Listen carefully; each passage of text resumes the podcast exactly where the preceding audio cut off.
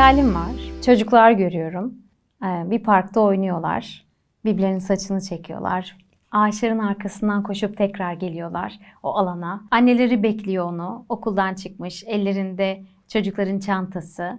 Ee, iki tane oğlan çocuğu yetişiyor, kakışıyor.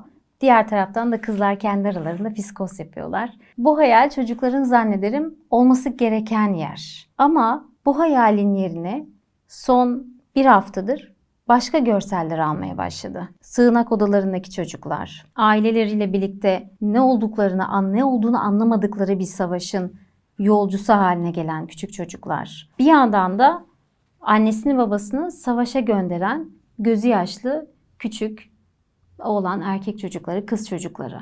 Bu tabloların yer değiştirmesini gerçekten çok isterdim. Fakat savaş çocukların sorumluluğu olmamasına rağmen zannederim en çok onların umudunu yıkıyor. Sadece birkaç gün önce UNICEF bir açıklama yaptı. Dediler ki 7,5 milyon çocuğun Ukrayna'da bundan sonra direkt olarak hayatlarını olumsuz etkileyecek bir sosyal ortam yaşanıyor. Yani bu çocuklar ailelerinden ayrılar, yerinden edildiler, insani ihtiyaçları arttı, çatışma bölgesinde temel sağlık sorunlarıyla karşılaşmaya başladılar. Hijyen konusu çok sıkıntılı bir konu. Bir yandan Covid-19 devam ediyor, e, bulaştırıcılığı devam ediyor. Sanitasyon hizmetleri, tuvalet hizmetleri sıkıntıya girebilir her an. E, temiz suya ulaşım ve güvenlik. Bunlarla alakalı UNICEF'in araştırması çok ciddi endişeler taşıdıklarını söylediler. Bir yandan da hep hepimiz gibi, yani sizler gibi ben de sosyal medyada olup bitenleri anlamaya çalışıyorum. Savaşın siyasi boyutuyla ilgilenmiyorum. Siyaset bilimci de değilim. Uluslararası ilişkilerden de bir, sosyal bilimcinin anlayabileceği kadar anlıyorum ama uzmanlık alanım değil. Ben daha çok toplum olarak savaşlar bizi nasıl etkiliyor ve biz geleceğe nasıl daha umutlu bakabileceğiz işin bu tarafındayım aslında. Bu görselleri görürken Fransa'da bir e, muhabiri dinledim.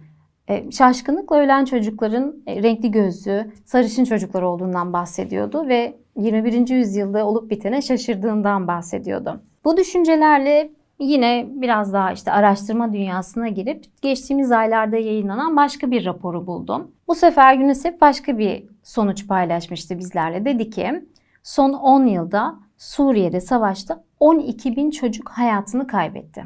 Savaşın rengi, dini, dili, ırkı yok. Çocuklar bunun sorumluluğunu taşımasa da bir şekilde en fazla etkiyle karşı karşıya kalan masumlar oluyorlar. Sivil halk aslında.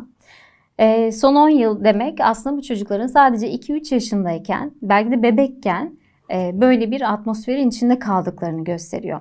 Hadi rapora biraz daha detaylı bakmaya çalışalım. Bu savaşla alakalı ve çocukların maruz kaldıkları ortamla ilgili UNICEF yakın tarihin en kötü eğitim felaketi olduğundan bahsediyor durumun.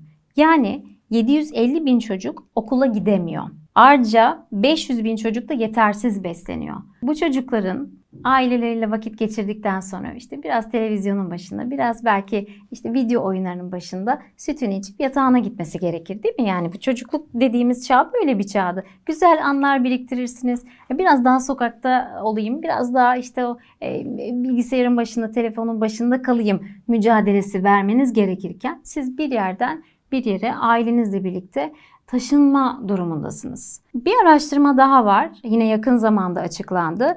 E, Save the Children, çocukları kurtarmak araştırması.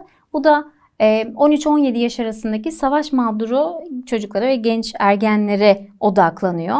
Bu çocuklar ülkelerine dönmek istemiyorlar. Savaştan sonra ülkelerini terk eden çocukların e, ülkeleriyle ilgili herhangi bir e, umutları kalmadığını ve Peki bundan sonra nerede yaşamak istersiniz? Hayatınızı nerede geçirmek istersiniz diye sorulduğunda da en azından Suriye'deki çocuklar şu cevabı veriyor.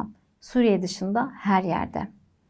Bugün Ukrayna, yarın başka bir ülke belki. Savaşlar bitmeyecek çünkü her zaman vardı. Sorumlusu olmayan sivil halk bir şekilde her zaman bu mücadelenin ortasında. Umuyorum daha umutlu günlere, çocukların o elma ağaçlarının altında piknikler yaptığı ve mutlu olduğu yarınlara. Çok teşekkür ederim dinlediğiniz için.